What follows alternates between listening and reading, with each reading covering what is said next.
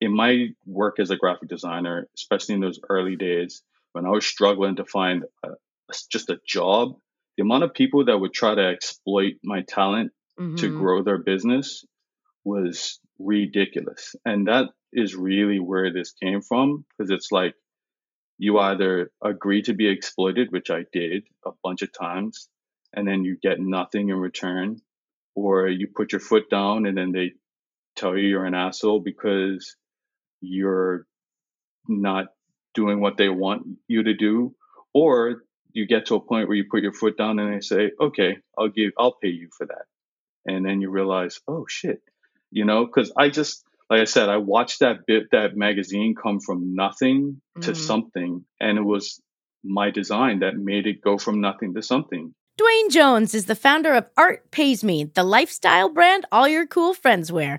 He's my first guest in these auspicious opening weeks of 2022, and we'll talk about throwing away your accounting dreams for graphic design, stepping into the fashion world, and how we feel about the end of Insecure.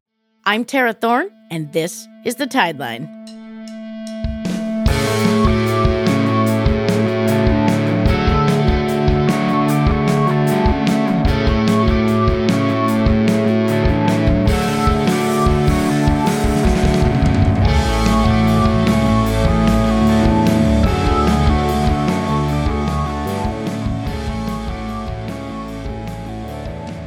Hello, here we go again. Another year of this. Let's see what happens. I'm going to play you a song from Loviet, who you may also know as Natalie Lynn, who moved up to Toronto and uh, has reemerged as Loviet, including with a new record called 777. And she was supposed to play a hometown show at the Carlton this week, which of course has been canceled. So I guess we'll hope to see Natalie in the springtime, who's to say? In the meantime, here's something from that record. This is called Picture.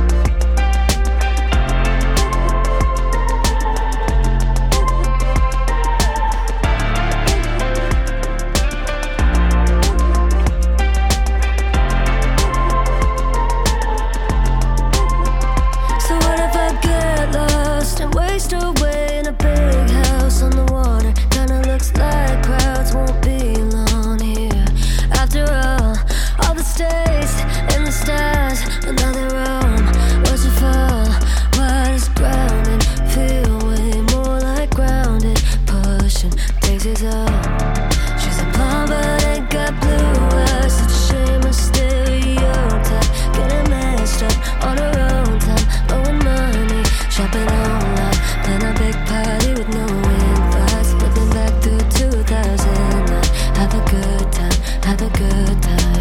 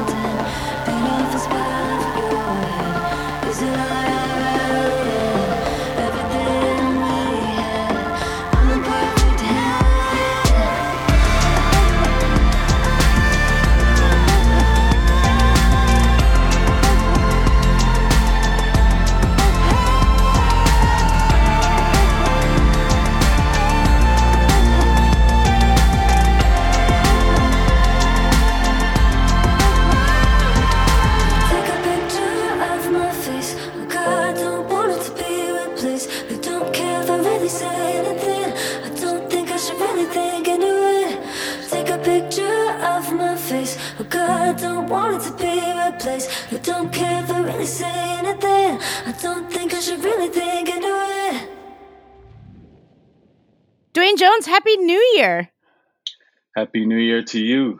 we well. were we were excited to to get together in person, and now we have decided that was a bad idea. Yeah, uh, this Omicron or Marion or whatever it is is just running through. Like I, I know way too many close contacts now who have uh, experienced it, and uh, yeah, it's it's wild out there.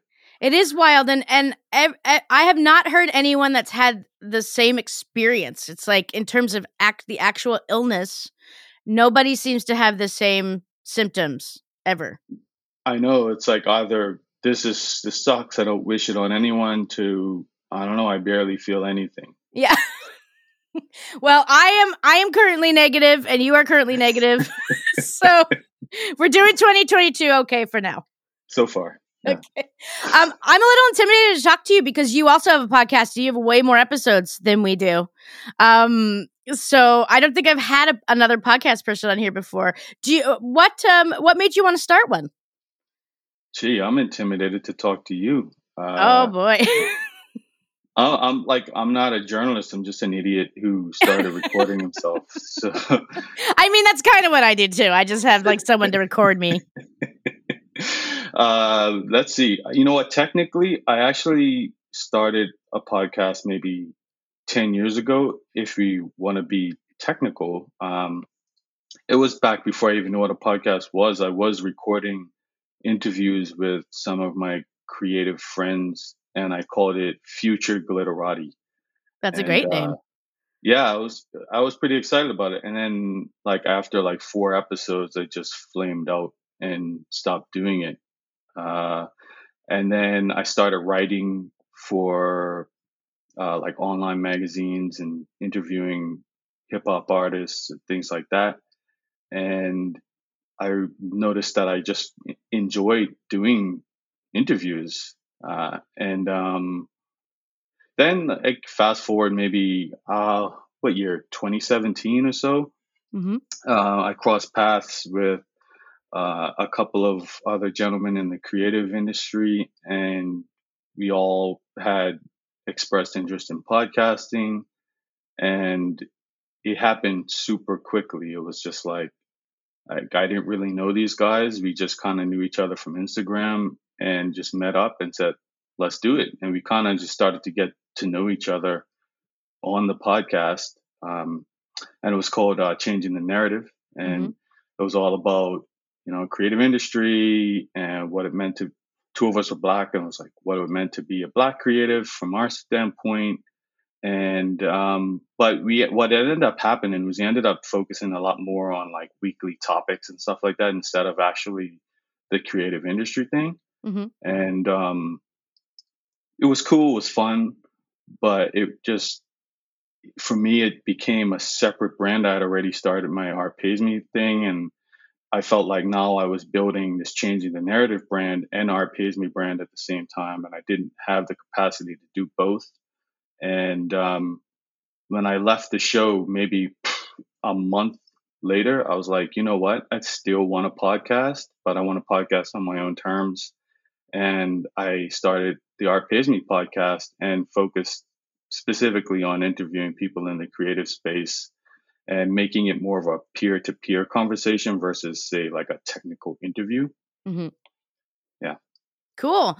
I mean, what what is it in you that makes you so interested in why people create? Because like the whole crux of your brand, art pays me. It's interrogating the idea of why we do art and how we're able to make a living from it but you you go further and you want you want to actually ask people about it. What makes you what makes you so curious about how other people do it? Uh selfishly because I want to learn from myself. yeah. so like what I found was interesting in my my journey. I've been in this industry for like 20 years, which is way way longer than it's embarrassing. Um, but uh, you know, I I had a lot of ups and downs, but along the way, I've met so many interesting people who know so many things, and some of them just happen to be friends of mine as well. So that was partly why I wanted to interview creative industry folks because I was just like, you know, some of these people drop some knowledge bombs on me that I think would be useful for other people to to hear. Mm-hmm. So it really just started out with me reaching out to people that I kind of know and and just kind of talking to them. Uh, so it, and then it also started to become, hey, there's just somebody interesting that I'd like to have on my network. Why don't I reach out to them? And so it it, it became sort of that sort of thing for me as well, like a networking opportunity. And it also became content marketing from my my website. Uh, right. So I was like, you know, it, it it's not necessarily something that I'm looking to get paid doing, but it had like some marketing benefits. I enjoy doing it, and people seem to learn things from my guests. So it seemed like it hit a lot of things, and it was right in tune with what my brand sort of stands for. I guess. Mm. Yeah. Very cool. Um, well, speaking of your brand, um, let's actually go back before it. You grew up in Bermuda. Where, yes. how, how did you start doing art, and and what kind?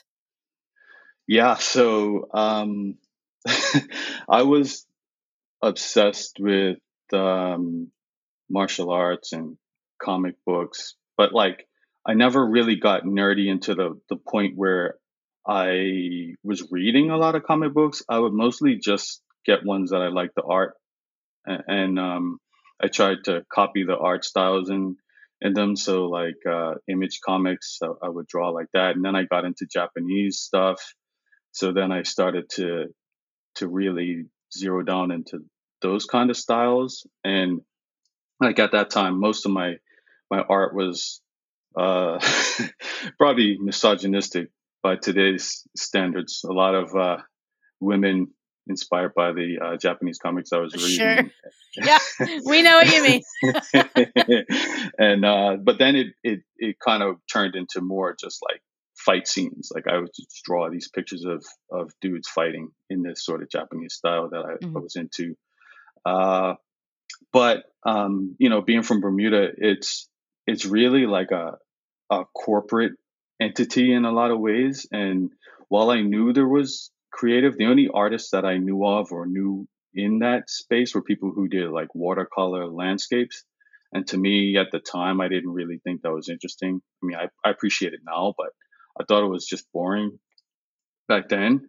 And uh, so I, I, didn't really have any interest in being an artist. Uh, and I had seen examples of people uh, black people in particular who had been successful and had in the business world and and uh, in politics and things like that. So my goal was to be an accountant, and you know I really like to save up. I had all these. I always had side hustles and uh, would buy my video games with all the money that I would make and stuff like that. So like the idea of making money was always exciting to me.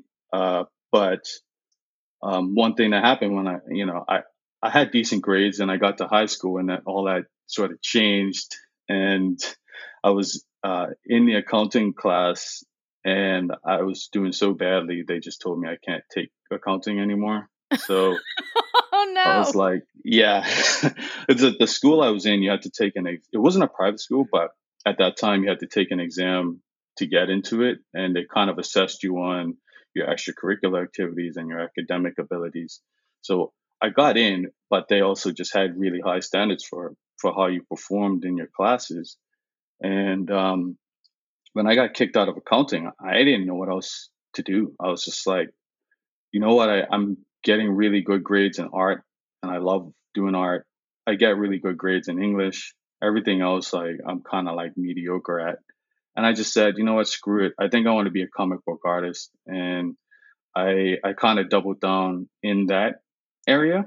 Mm-hmm. And but then my high school art teacher saw something in me and he just said, Hey, you know what? I think you're the way you draw, I think you'd be a good graphic designer. Um, I had no idea what that was, but uh, I was like, all right, I'll take your word for it. And, and I guess that's what I'm going to do. Uh, Can I just say that you are so cool and your origin story is I got kicked out of accounting.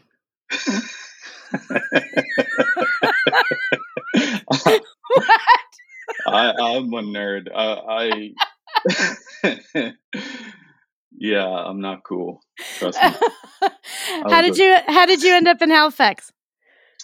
So uh, yeah, after that high school teacher suggested, I um I went to Bermuda College, did art and design there, and one of my instructors, well, um, I, will I'll I'll take it back. One Sure. went to the Savannah College of Art and Design, and the other one, my art history teacher there, he um, said, "Hey, you know, if you're looking at schools, you should consider Nova Scotia College of Art and Design. It's one of the best schools in Canada." And my parents had always kind of drilled in my head that I was going to school in Canada um, from day one because it was cheaper than the States or the UK, which is where most Bermudians go. They either go to Canada, the UK, or the States typically. Um, but then there, we were looking at the tuition. It was like, is it really worse if it's way less to, you know, those kind of things? Um, but I wanted to go to Savannah College of Art and Design because they had a basketball team. I love basketball. And I thought, you know, that would be my, my other backup plan uh, if things didn't go. But I applied to both of those schools actually, and I applied to OCAD for Ontario College of Art and Design for the Mhm. dumbest reason because I used to watch. Um, oh, what's that dance show that came on on Fridays? Uh, Like the much like a MuchMusic one yeah, that Master Uh, T hosted. I know what you mean too. Uh, Electric Circus. Electric Circus. I watched Electric Circus and I thought it was the coolest shit. And I've been to Toronto before. Sorry, am I allowed to curse? Oh yes. Okay. And I was like, yo, that's what I want to, I want to be at Electric Circus on the weekends. So I applied to Ontario College of Art and Design for that reason. I Um, love. but NSCAD's what I got into. And I was like, all right, cool. And I didn't really know much about Nova Scotia, too. hmm hmm well, and they canceled Electric Circus, so that would have been all for naught. yeah, yeah, yeah. Um, what was your time at NSCAD like? I mean, formal formal art school training. Uh, was that for you? Yeah, I I actually enjoyed it. Um, it was it was cul- it was a little bit of culture shock for sure. I think when I first got there, I was like, "Yo, this is." It felt like art school, like you know the the campus, uh, the Duke Street campus at that time was kind of like old and brick and and you know the studios just looked like like dirty art studios, and I was like, "This is this is the environment that I want to be in." Um, so that was cool. And then I also found that the instructors sometimes were uh, pretty harsh, which I was actually fine with. Like uh, my martial arts background, I was used to, you know, them kind of beating us up a little bit and, and telling us the pain is fine. So, you know, I didn't mind um, having harsh critiques and stuff like that. I know I saw people get broken by it and run out of classrooms crying and all this kind of stuff. But um, I like that. Uh, one thing that did frustrate me though was like that was the first time I had been the only black person in a place, Mm. and it was like people just when with the art that I was wanting to do, or at least trying to figure out as an artist uh, at that time, just people didn't get it. So when you have these class cri- critiques, people would critique you based on their social experience and their past experience, and they don't have the same one that I had. Mhm. So they can't necessarily critique it in the same way. Whereas because I had watched, grown up watching American and Canadian television my whole life, I knew sort of where they were coming from from a cultural standpoint, Mhm. but they just didn't get where I was coming from. So it was kind of frustrating in, in that sense when it came to uh, adapting socially and culturally. So I was very much a loner and didn't really make many friends. And I tended to hang out with people from SMU and, and Dal and stuff like that a little bit more. Mhm. But uh, yeah, but overall, I I mean, I wouldn't be where I am without NSCAD, and I, I really enjoyed my experience overall. I, and I do have some friends from there. I'm not saying I didn't make any friends, but um, Is it a? Did you get a? Is it a painting degree or is it graphic design? So yeah, and uh, what I ended up doing was um, because of my Bermuda College experience, I I was able to bypass a lot of classes and went straight into the graphic design program, and I finished with a communication design honors degree. And actually, the honors program that was interesting because um, I had another situation. I, I was in this semiotics class, and it's it's like semiotics is like study of signs and and language and how those things kind of interact and color and all of that. Um, I loved the class, but I had like a thirty percent in the class, and I I, I actually really loved the teacher too. And uh, he pulled me aside one day and said, "Hey, I think you should drop this class." And I was like, he's like, but here's the thing, like you, you always contribute so well in the vocal part of the class. Mm-hmm. So I know you know your stuff, but for whatever reason, you're not testing well on the assignments. And, um, that, and he's like, I really would like to see you stay in the class. And he kind of like hyped me up and made me feel like, you know, I was intelligent, but I just it just it, it made me rethink how I was approaching class, and from that point on, I was able to to uh, pull up my grades. And he was the uh, sort of the main instru- one of the main instructors in the honors program, and that inspired me to apply to the honors program and really take. First, I just came to like get a degree and be out as fast as possible. But at that point, I was like, nah, I'm really passionate about this design thing. I had stopped really focusing on doing art I was just like, I want to be the best graphic designer in the world. Like that mm-hmm. was that was it. Yeah. And you stayed here. I stayed. yeah. was there ever a question of not staying here? For sure. Uh, so I mean, we all think it every day. yeah, I, I, definitely have had a love hate um, relationship with with Halifax, and at that point, uh, I was ready to to move to a bigger city, go to Toronto, um, get some experience there for a year or two, and then head back to Bermuda. Uh, that was my ultimate plan. Uh, I did go on some job interviews in Toronto, and you know, one the funny, well, I don't know if it's funny, but it was interesting. Like Toronto's super diverse, and mm-hmm. I love that about the city. Uh, I love that, you know, when I was walking down the street, no one looked at me, no one cared, no one noticed me because I was just regular. Um, but then uh, I go in this interview with this creative director, and he says, "I'm I'm gonna be real with you. Um, you know, you're gonna have a hard time in this industry because there aren't too many people like you in it. So they're not really, you know." and I, I, I actually appreciated the the candor, mm. but it was somewhat defeating because I was I like, I'm, here I am in this like super multicultural city. Everyone around me is like a different shade of something, a different culture, whatever, and I'm still gonna have a hard time. uh, and um, you know, and it just the whole. It, I think it kind of shaded my experience, and I di- I didn't see Toronto as the same anymore. And I was like, you know what, maybe I'll go back and see what happens, and and just keep an open mind. And um, I ended up finding a flyer for uh, a magazine position just at on the NSCAD campus, old school days at a, on a bulletin board, and it just said looking for a graphic designer for a magazine, and I was like, all right, I'll I'll I'll, I'll follow up, and I called the dude, and ended up being uh, this uh, this immigrant uh, dude from um, Israel, and he just said, "Look, I've got this magazine idea that is popular where I'm from, and I'd like to bring it to Halifax, and I'm just looking for someone to help me with the design."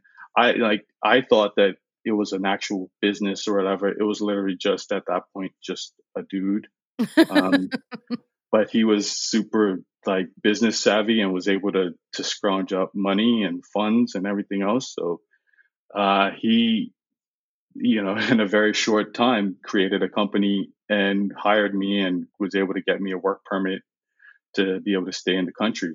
And that's pretty much how I ended up being able to stay and, and go from there. Very cool. How long did that job last? What was the magazine called? It was called Next, but it was spelled N X E T. Mm-hmm. Uh, and um, yeah, it was it was very much music, culture, all that kind of stuff. Actually, I I started interviewing people in that, and I did a little bit of writing as well. Like I did everything. I was part of the nightlife team because I I just like to go out, so I would go out and take pictures of people. It was kind of like um like that Snapped magazine, I think. Yeah, yeah. Uh, so it Snap came out apostrophe D. Yeah, yeah. It came out before them. So, Right. uh, so we were just doing like the nightlife, uh, and I, yeah, I, I was, I, I had a little too much fun um, in that job, but uh, yeah, it, it probably fizzled out uh, about a year in, and um, yeah, I was kind of floundering, trying to figure out what to do with my life after that. Um, when did Art Pays Me uh, as a clothing line? When did all of that start? Because it's much different than, I mean, it obviously has graphic design elements, but uh, but building a product line and and the fashion world. What what made you want to get into all of that? So that was uh, partly related to the the Be Glitter, I mean the Future Glitterati podcast Mhm. idea. Uh, so having my first job with an entrepreneur and him letting me sit in in some of those meetings where he was asking for money from businesses and things like that, and just being a fly on the wall to some of those conversations, it made me realize that running a business isn't as uh, you know you always think that business owners have everything figured out and they just know what they're doing and blah, but sometimes it's just uh, probably more times than not. It's just someone just trying to figure trying to figure it out on the fly Mhm. and they don't really always know what they're doing they just have confidence that they're going to be able to figure it out so that made me think that it could be possible for someone like me to start a business or have a business. Uh, and I actually started the business as a way to stay in the country when my work permit expired for the magazine. Right. So, um, but like, so I, I, I, but at the same time, you know, you when you when I committed to being a graphic designer, I realized that there was um, a creative side of me that wasn't being addressed in the way that I wanted it to be addressed. Uh, it was so based on what the clients wanted, and Right.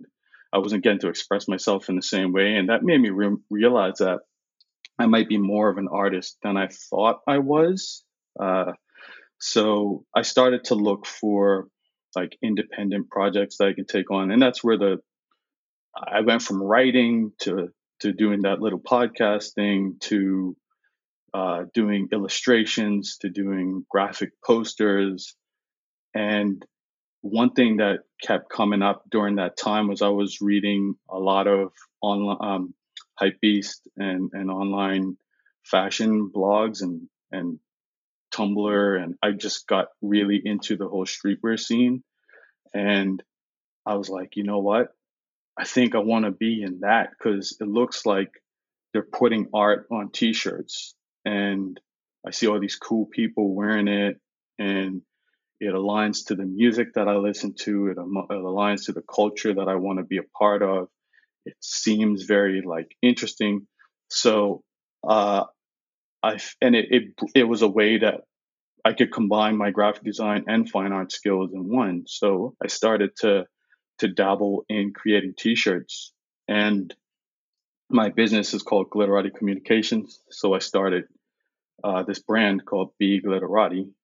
And yeah, from there, it just kind of went. I, I ended up getting into Atlantic Fashion Week.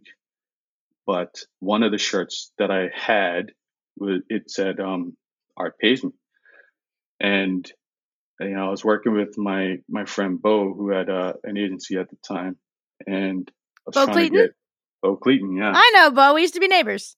Oh, okay, yeah, it's one of my my few NSCAD uh, friends. That makes so sense.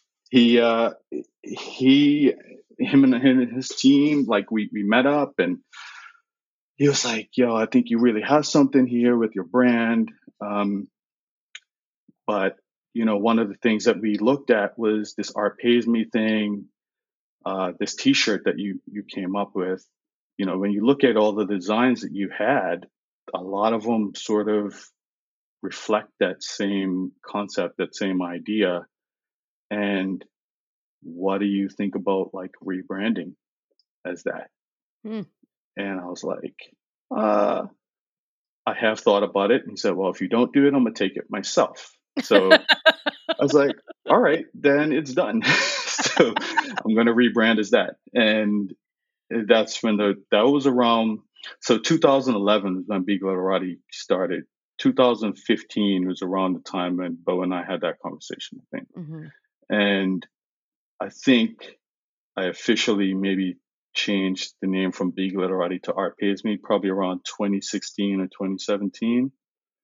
So yeah, and it's just been kind of growing ever since. And it was hard. It was a little tricky because I was like, this means I'm going to have to not just target the cool guys. I'm going to have to really niche down and uh, I'm targeting a specific because and I say guys specifically because at the time I was I was trying to be you know the guy that I wanted to be like a male you know late twenties cool whatever uh, streetwear guy that image yeah. that I had in my head not realizing that um, gender really was less of an issue and and actually women are, are way more drawn to my brand than than men typically are and non-binary folks and so that's where another one of my other designs kind of came up about kind of questioning gender and commenting on gender but that's another story but yeah so it's it's just interesting like me niching down and and really focusing on um, a smaller market actually made the brand bigger uh, than it was. So i mean it's such a cool like it's almost a bold statement. It's almost a challenge. Art pays me. What do you have to say about that? Like you know what i mean? Like you wear a shirt or a hat with that on it and you're like yeah that's right like i love it so much um and uh, where have you seen it go like who like I don't know anything about the fashion world at all. What did you know about the fashion world, by the way, other than like streetwear blogs and things like that? Like, what did you know about operating within that world? Um, yeah. Well, yeah, that's the whole thing too. Like the art pays me thing, you know, you we all spend our lives being told that artists can't or shouldn't make money. So like mm-hmm. the idea, like I'm a pissing people off who believe that um, was was part of my reasoning for it, and also pissing off some artists who think it's okay to just like I don't know, not do okay um, for me, I, I would like to see, I think we deserve, I've just seen like in my work as a graphic designer, especially in those early days when I was struggling to find a, just a job, the amount of people that would try to exploit my talent mm-hmm. to grow their business was ridiculous. And that is really where this came from because it's like you either agree to be exploited, which I did a bunch of times, and then you get nothing in return, or you put your foot down and then they tell you you're an asshole because you're not doing what they want you to do or you get to a point where you put your foot down and they say okay i'll give i'll pay you for that and then you realize oh shit you know because i just like i said i watched that bit that magazine come from nothing to mm. something and it was my design that made it go from nothing to something like i it I didn't come up with the idea, but I made the thing. so mm-hmm. yeah. Um, well, the exploitation is one side, but the other side that you did sort of touch on is that I think some artists, you know, I'm in a band, I know how it goes. They think it's like like ambition is bad, mm-hmm. and you're not a real artist if you're like living comfortably off right. of it. And I think that's an idea that's dying, especially in the pandemic. We're like, oh, art has literally gotten us through this thing. so exactly. thank you. Yeah. Yeah, and that's the thing. Like for me, and maybe it's a competitive thing with me. I'm like, I'm fine. I I have that too. Like where I don't like the over corporatization and commercialization of art. It's not really my thing. However, what I learned is that if I don't take control of my image and my product, someone else is going to exploit it. So if someone's going to make money off my shit, it's going to be me, not somebody else. You know what I'm saying? Yeah. so that's that's kind of it too. Um, uh, but yeah, so fashion. Uh, I didn't know anything about fashion uh, really, other than those blogs, and I I just studied as much as I possibly could. Um, I realized like cut and sew wasn't really where I wanted to be. Uh, I learned as much about that as as I possibly could, and I realized that like I'm not interested in making t-shirts. Um, I'm not interested in silhouettes. Uh, I'm not interested in coming up with new ideas that way. I'm very much interested in graphics on apparel. And then I realized that, you know, doubling back to the earlier days when I was making posters and, and other things and other illustrations is that I might not only just be interested in graphics on apparel. Uh, I think I'm just interested in expressing myself and clothing. I just love t-shirts and, and t-shirts just happen to be a great way to express some of those ideas. So, um, one thing I've really come to realize in the last two years is that maybe Art Pays Me is less of a fashion brand. And I mean, there's clothing, so it, it is, but for me personally, I'm way more interested in in being an artist and expressing expressing ideas, whether it be on clothing or whether it be on something else. And I've really started to double down in really um, figuring out the art world.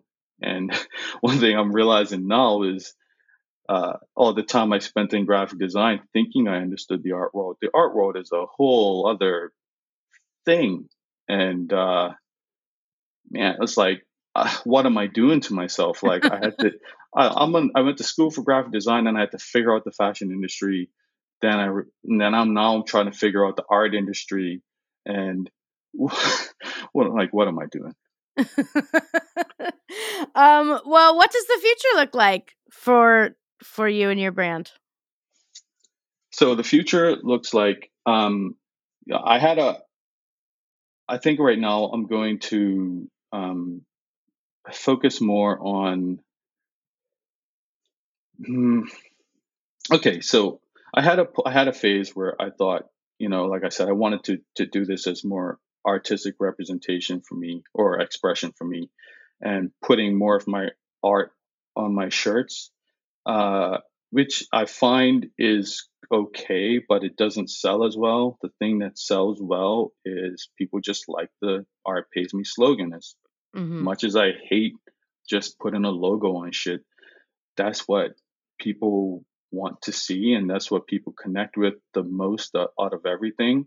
So I've decided that I want to focus more on that, like giving more color options for people, giving more different different ways that the the logo can be displayed that maybe it's still creative and interesting but um, still gives people what they want like they want that expression of art pays me mm-hmm. fu sort of thing so how do i both do that and satisfy my own um, creative urge so there's that side but then i'm also sort of doubling down and really trying to figure out what being a fine artist is for me and what how I can make that work.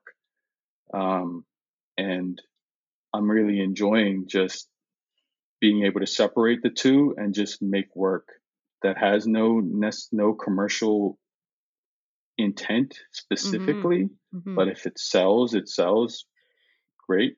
Um, and splitting those two worlds. And I also want to to do a make a book, an Art Pays Me book to sort of discuss some of the things that I've learned throughout the interviews that I've I've done. Yeah. Yeah, you're a whole wealth of knowledge now. 100 episodes. yeah. Do you con- do you consider Art Pays Me uh, a local Halifax brand, or are you thinking that it's more of a, a global thing? Yeah, I've never considered lo- considered it local. Um, mm-hmm. It's definitely always been global to me, and I think partly because I'm an immigrant, I just naturally think that way.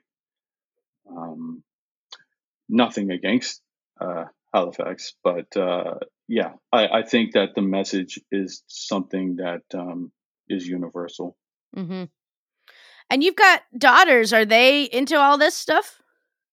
Yeah, I've got uh, two daughters, a 13 year old and an 11 year old. My 11 year old is creative in that she's a dancer mm-hmm. and she's sort of dabbling into drawing a bit, and I'm trying to encourage her. But her sister is really into drawing and sewing and doing all this kind of stuff.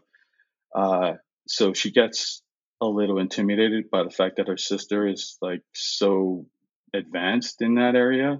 Right. But I'm tr- I'm trying not to like let that bother her and say don't like don't quit just because you know you feel like you can't keep up with your sister. Um, but yeah, like my oldest daughter, she's got her own artist website now. She does digital illustrations a lot, and she she got into like the furry stuff, and she made her own furry costume. Like she just oh. looked at YouTube and figured out how to sew. Like her grandmother taught her some stuff, but like she just went to the next level and just created her own custom patterns and makes wow weird stuff. But yeah. I'm so jealous of kids uh, that I know that have creative parents. Like a lot of my friends are artists, so it's like they're handing their kid a Telecaster or whatever, and it's just like I never, I never had that. You know, like it was not encouraged. Yes, go go play art, but yeah, dad, dad who founded Art Pays Me. You've got to encourage it. I have to. I feel like a hypocrite if I don't. The funny thing though is she doesn't really want to hear from me. she does of course her own not. She's 13. Thing, yeah. You know, so uh but like right now she's trying to save up for uh an iPad Pro so she can sort of take her thing to the next level. So cool. Yeah. Awesome. Um, one of the other reasons I wanted to have you on the show is because you've been in, antagonizing me on Twitter for a few weeks as a member of the Lawrence Hive from Insecure. So if you haven't seen the end of Insecure, it ended on Boxing Day or and uh, forever. Sadly, um, stop listening now because we're going to talk a lot. What here? I'm going to lay out my case. So. Okay. We start this show in 2016. Issa and Lawrence are together. She already is over it. They've been together for five years at this point. Five years later, the show ends and she's with Lawrence again. I just, I don't know. I, I, why, why, why do you like that as an ending? I just need to know. Uh, because. And I will say, I will, I'm, I will say, I am a romantic, and I actually quite love the idea of like a long love story where it there it stops and starts, but you end up together. However, this one, not sure. uh, they're gonna kill me maybe for this, but it's because in some ways I I feel like I am Lawrence. Okay. I, I identify with that character. In like so when I when I met my wife, I was pretty much Lawrence. Like I I I was working for that magazine and got laid off pretty much shortly after we got back together. She was working doing. Oh, back thing. together. So it was like a couple runs at it. Oh no, uh, sorry. We were we were we never broke up, but oh, like, I see. Uh, so it, it differ it's different in that way, but like I know what it was like to to just be kind of like struggling to find what your thing is, and you know I felt like a bum. Like she would come home from work, she'd be like, "Did you apply for any jobs today?" I'd be like, "Yeah, I applied for one." You know, the the kitchen's a mess. She's like, "You couldn't do the dishes." I'm like yeah.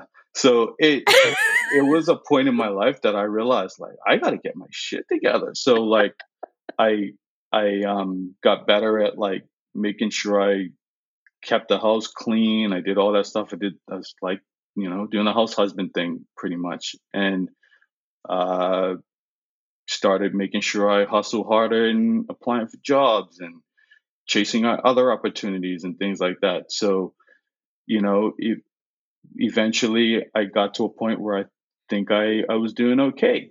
And I, I feel like Lawrence had a an arc similar to that. Right. But like Issa cheated on him before he got the chance to like glow up. yeah, but but after five years, I don't know.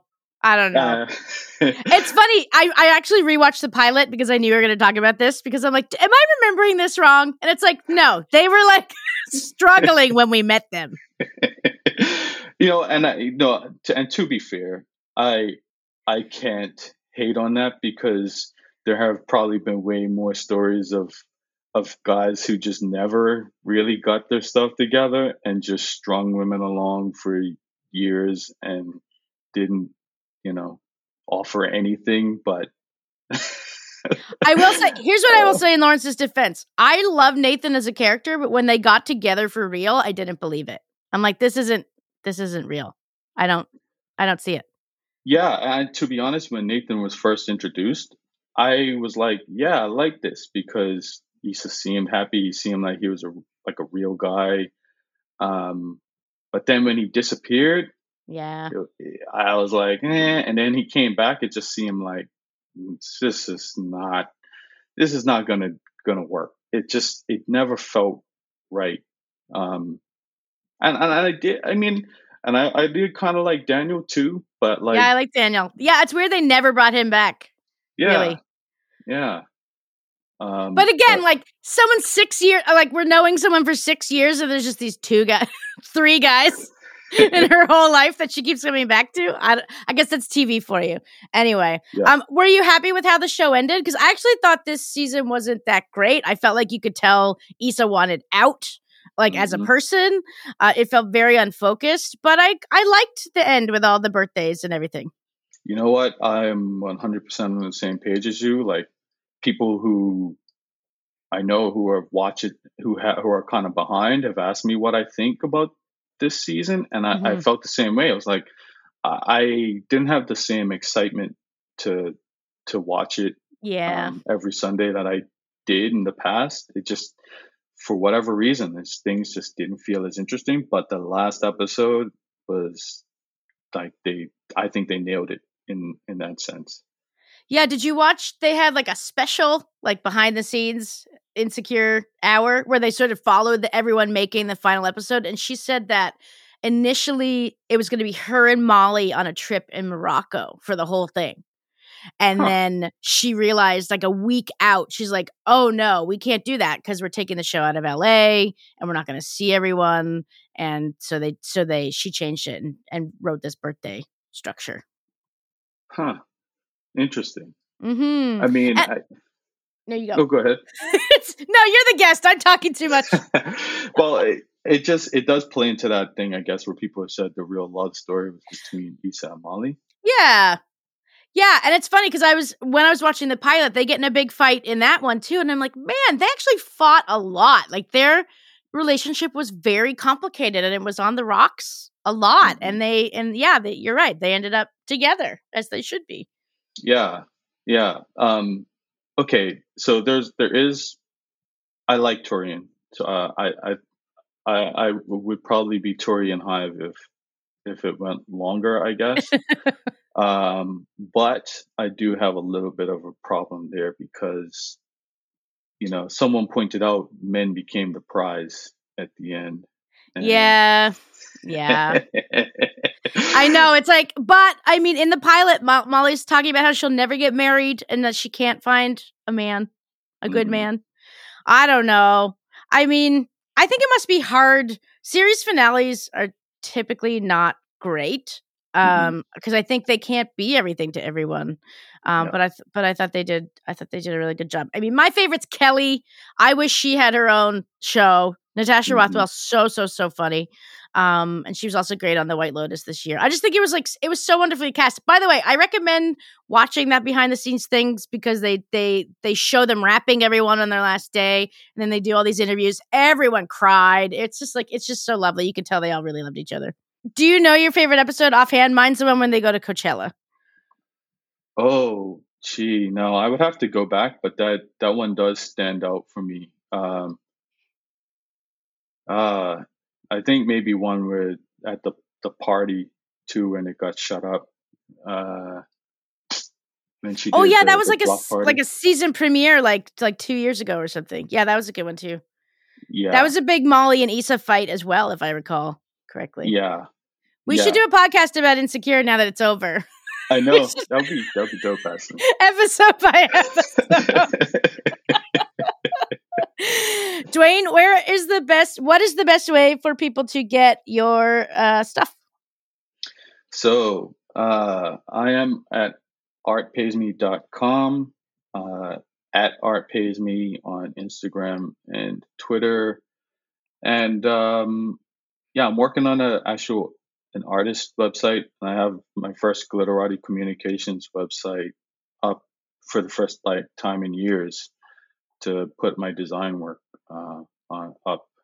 Um, I don't know if I'm going to put the link for those ones just yet, but Okay, cool. Art Pays Me is where you can find me. You you, sh- you should be able to find the other stuff if if I'm, if and when I'm ready to to share it. awesome. And um can you buy any of your shirts in stores or anything or is it all through um online? uh, currently only online. Uh, they were at Make New at one point, um, and uh, they were at a store in Bermuda at one point. Um, but my prints are available at the Dart Gallery right now. Oh, sweet. Um, but uh, yeah, other than that, it's all online. Cool.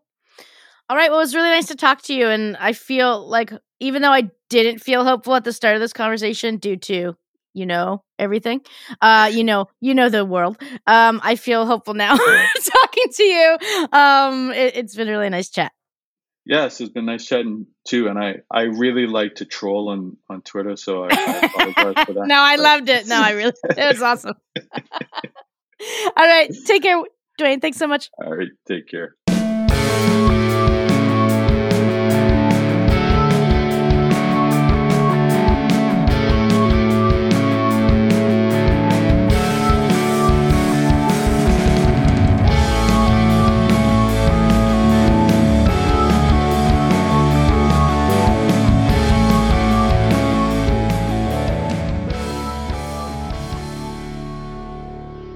The Tideline is engineered by Palmer Jameson at the Golden Palm and produced by the Halifax Examiner.